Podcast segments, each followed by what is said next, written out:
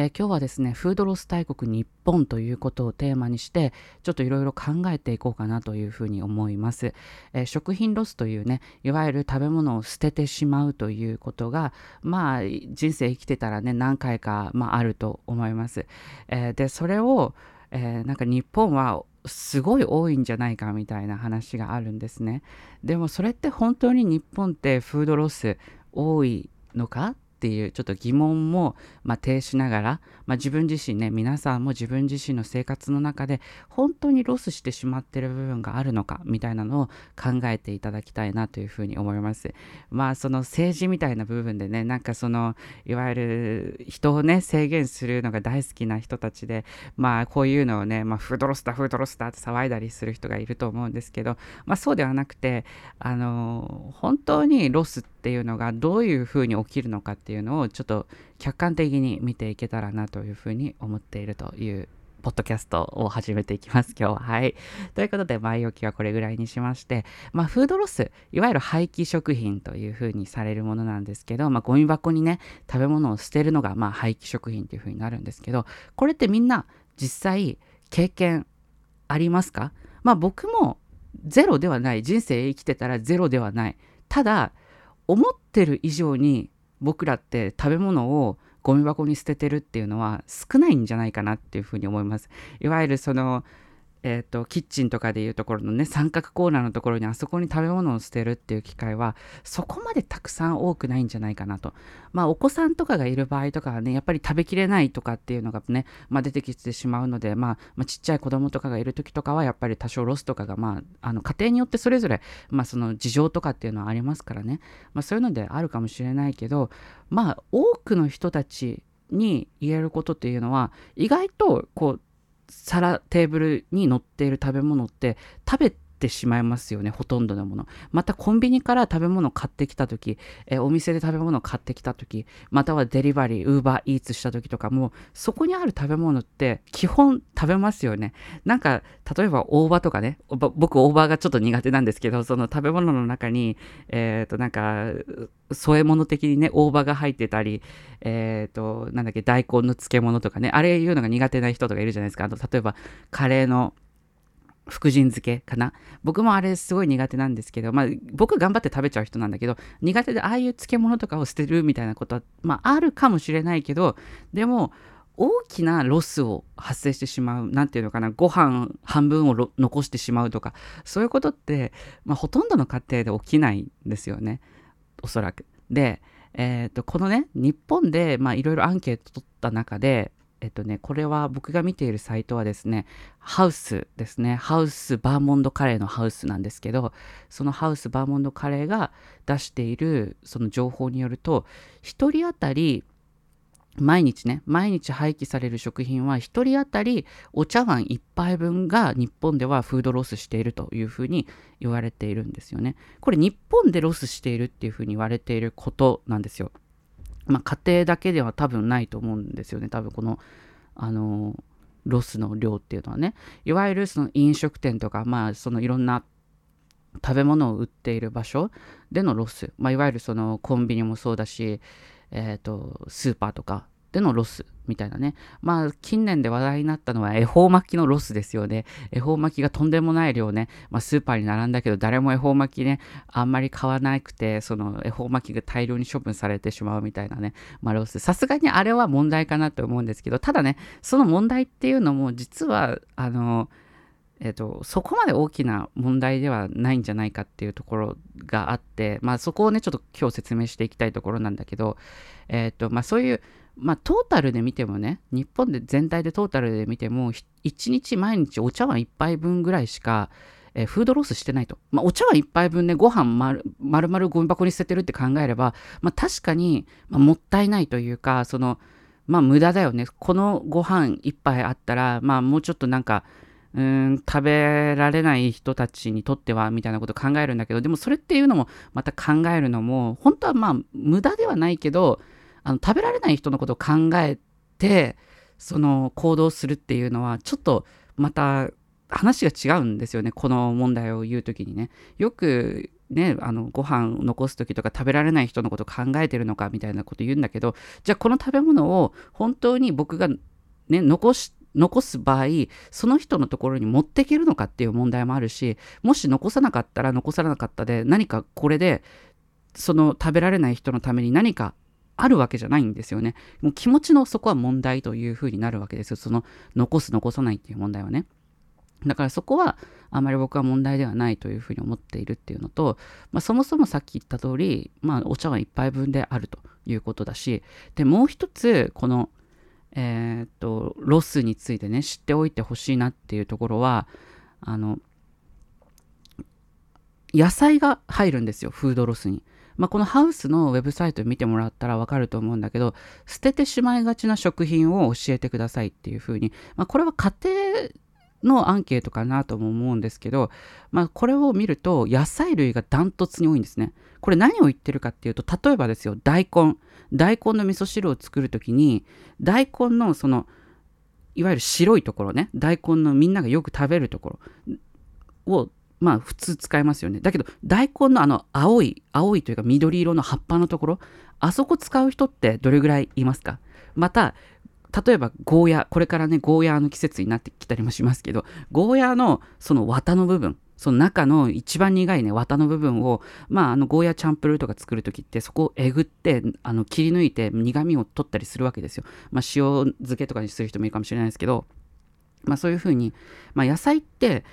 あの食べられないところが出てきてしまうんですよ。どうしても。まあ、食べられないわけじゃないけど食べにくい美味しくない部分っていうのが、まあ、果実には存在する果実というか、まあ、野菜類には存在するのであの、まあ、あれもそうですよね言えば。みかんの皮。みかんの皮だってあれって、まあ、何かしらの調理をすれば実際はあれ食べられたりするんですよ。あの何かに使えたりするんですね。だけどそれをロスとして日本はカウントするんですよ実は。あのカウントしてしまいがちなんですねなので、だってさっき言った大根のね、葉っぱだって言えばあれ味噌汁に入れようと思えば実は入れられるんですけど、あの、まあ、そういうのを、まあ、ロスとしてカウントしていくんですよ。そうすると野菜のロスって日本ですごい多いんですよ。だけど、そのロスを本当にロスとして数えるんですかと。これは、あの、いわゆる調理の過程で出てくるもう普通のゴミとしてカウントしていいんじゃないかっていうふうには思うんだけどなんかね、まあ、一部団体とかは、まあ、それすらもまあ食品ロスとして数えてなんか日本では大量のまあ食べ物が捨てられてるみたいな風にカウントしたいらしいんだよね。だけどまあ本当にみんなのね家庭をよく考えてみてくださいと考えてみた時に本当に捨てようと思って食べ物を捨てようと思って捨ててる時ってそんなに多くないいわゆるそのさっき言った通り最初の方に言った通り、まあ、お米をねまあ、お茶碗に継ぎましたと。で、その半分を丸々ボンって、ね、ゴミ箱に入れるっていうことは、まあ、ほとんどの人ないと思うわけですよね。味噌汁をね、茶碗に継いで、えー、その茶碗に入ってる味噌汁って、まあ、普通みんな飲むじゃないですか。それを半分ね、あのー、捨ててしまうみたいな。まあ、明らかになんかね、腐ってしまったとか、あのー、ていうのかな、えっ、と、辛すぎたとかさなんかちょっと味が、まあ、まあ明らかに変だみたいな時があったら、まあ、捨ててしまうみたいな極端な例はあるかもしれないですけどまあでもほとんどの場合はみんな平らげるわけですね。なので家庭での食品ロスって実は言うてほとんどないんですよ。ほとんどほとんどない。だから家庭のそのゴミ箱ゴミ箱というかまあ毎週1回か2回そのゴミをねまあそのゴミ捨て場に捨てに行くと思うんですよ。その中に入っている生ゴミ。いわゆる食品が入ってるような生ゴミってあの本当に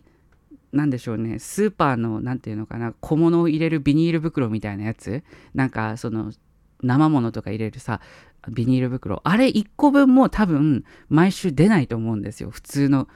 家庭というかまあ一般的な家庭っていうのはね、まあ、それもまあその家族の多さとかねそこによって関わあの変わってくる問題はあると思うんですけどあのほとんど実は出ないというのがあるんですよね、まあ、野菜とかだとね、まあ、多少ちょっとかさばる場合とかもあったりしますけどでも言うてさっき言った通り大根の葉っぱとかも日本人って意外とそういうのって細かく使ったりするから本当はあんまり無駄がないんですよね。だからピーマンのヘタみたいなさそういう部分しか結局捨てないんですよね言うてね。だから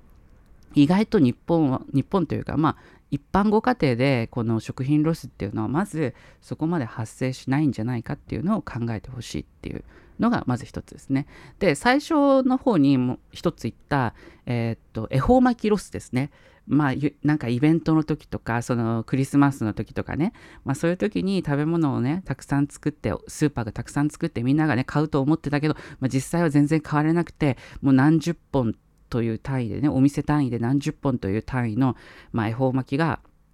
まあ、ゴミ箱に流れてしまうと。まあ、実際は、まあ、多少ね、まあ、お店の人が食べてるところもあるんじゃないかなと思うんだけど、まあ、でも、まあ、基本は捨てられてしまうっていうところだと思うんですね。まあ、それは確かに無駄じゃ無駄なんですよ。でもこれをえー、となんか社会全体のなんか問題として例えばなんかたまにこういうのに政治家みたいな人たちがなんか活動家みたいな人たちが出てきますけどそこが、えー、と何かワイワイ騒ぐっていうのは正直あまり意味がないというかあの効果はないんですよ。本来あの人たち、あの人たちというか、ああいう団体が騒いだからって言って食品ロスっていうのが、まあ、減る影響にはならないんですね。それは僕何を言ってるかっていうと、あの最適化の問題なんですよね。あのいわゆる資源の最適化。いわゆるこう無駄が発生してしまう。あの恵方巻きを捨てるっていうのは、スーパーにとって金銭的なロスになるわけですよ。その分の材料費っていうのが、まあ、ゴミ箱に消えてしまうことになるわけですね。スーパーからすると、それ売れないわけですから。なので、翌年とか、まあ、次の年とかからその食品ロスとかっていう問題ではなくて金銭的な問題でそこを避けようというのが、まあ、通常の営業努力なんですよだから、え、ー、とコンビニとかでも最近のコンビニってそんなにたくさんえー、となんかおにぎりとかね並べなくなってきていますよね。あのパンとかもなんか最低限というかまあ、まあ、結構並んでるは並んでるけどまあ売れる分しか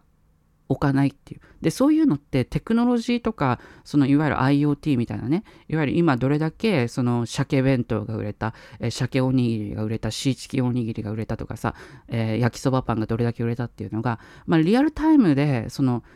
この在庫管理っていうのがねコンビニとかはされていてでそれに合わせて、まあ、どういう商品がどういうタイミングで売れるのかっていうのが、まあ、分かってくるわけですよね。でそれに合わせてあの配給量というかその在庫の量っていうのを、まあ、逐次あの補填していくという、まあ、あの追加していくっていうのが、まあ、コンビニの、えー、戦略だったりするわけですよね。でそうすることによって、えー、っと1個のねおにぎりをロスすることによって、まあ、数十円単位の、まあ、ロスなんだけどそれを、まあ、多くの地域で行うことによってそれが数千円数万円数十万円数百万円単位の、まあ、コストカットになっていくわけですよ。だから食品をロスするっていう観点でその食品ロスが減るのではなくて金銭的な問題でえーと、食品ロスを減らすっていう方が至って、まあ、人間の社会システムの中では健全なものなんですよね。だからあの僕らがなんかフードロスフードロスと、まあ、食品ロス食品ロスみたいな風に騒ぐっていうのはなんかちょっと無駄なのかなっていうふうに思いますよね。むしろそうではなくて、えーと例えばコンビニのおにぎりのね値段をもっと下げろともっと下げろという方がまあ健全であのいわゆるこのさっき言った通り資源の最適化を図って無駄をなくせばコンビニのねあのおにぎりの、ね、単価がもうちょっと下がる可能性があるわけじゃないですか。まあただコンビニのおにぎりもねあれ100円とかでね、まあ、すごい美味しいおにぎりが売ってるんで、まあ、それを安くせ安くせっていうのはなかなか、まあ、無理難題あるのかなとも思うんですけど。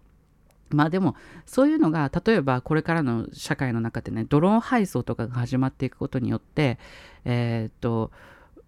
何て言うのかな車を使ってのそのコンビニへの、まあ、在庫補充とかをしなくなればそういう未来が来れば、えーと、いわゆる、まあ、エネルギーの削減というか、まあ、いわゆるそのガソリンの削減になるわけだよね。そのえっ、とローソンとかねファミマとかそういう事業単位事業というかその会社で言えばね。でそうすることによってその貨物トラックとか、まあ、大きなトラックとかの、えーと輸送のねコストとか、まあ、そのトラック人件費とかそういうのを一気に減らせるんですよ。これがいいか悪いかは別にしてねその人件費を減らすのがいいか悪いかは別にしてあのそういうことができるようになれば実はおにぎりのあのコストっていうのがおにぎりの値段っていうのが実はちょっと下げられる可能性があるっていうねだからこういう風なあのエネルギーとか資源の最適化その辺を、まあ、僕らは見た方が本来はいいんじゃないかなっていうのが、まあ、僕の考え方というところで、まあ、あくまでもねこれは僕の一考え方であって、まあ、みんながみんなね、えー、食品ロスの考え方をこうしないといけないっていうわけではないし、まあ、もちろん普通にねやっぱご飯がこうねゴミ箱の中にドボンって捨てられるのは、まあ、見ていてそんななんか気持ちいいものではないと、まあ、せっかく作ってくれた方もいるのでさすがにねっていうふうに思うんで、まあ、そこはなるべくねなくした方がいいっていうのはあるけどまあでもそれはあの誰かにそれを強制するとかそういう問題ではなくてでまた人に対してねお残しはいけませんよっていうのが日本ではね割とあると思うんですけど、まあ、どうしても食べられない人とかも世の中にはいるのでそのなんていうお茶碗一杯のご飯とかがどうしてもその喉を通りづらいっていう人いるわけですよ。でその時にその半分を残すのがいけないとかっていうね世の中にしてしまうと世の中がま全体的に暗くなってしまうような感じがするので、まあ、もうちょっとその寛容的ななんかこうみんながみんな認めるような社会になればいいなっていうのが、まあ、ちょっとなんか話が膨らんでしまいましたが、まあ、今日のお話のテーマだったということ、テーマ、テーマというかお話で伝えたかったというところでございます。ということで今回は一旦これで終わりたいと思います。みんなはね、食品ロスについてどう考えてますでしょうか。まあそんなにね、あの、まあ気にしてないよっていうのがほとんどの人だと思うんですけど、まあ、ちょっとね、話題になっていたので、まあこれを今日は取り上げてみたという感じでございます。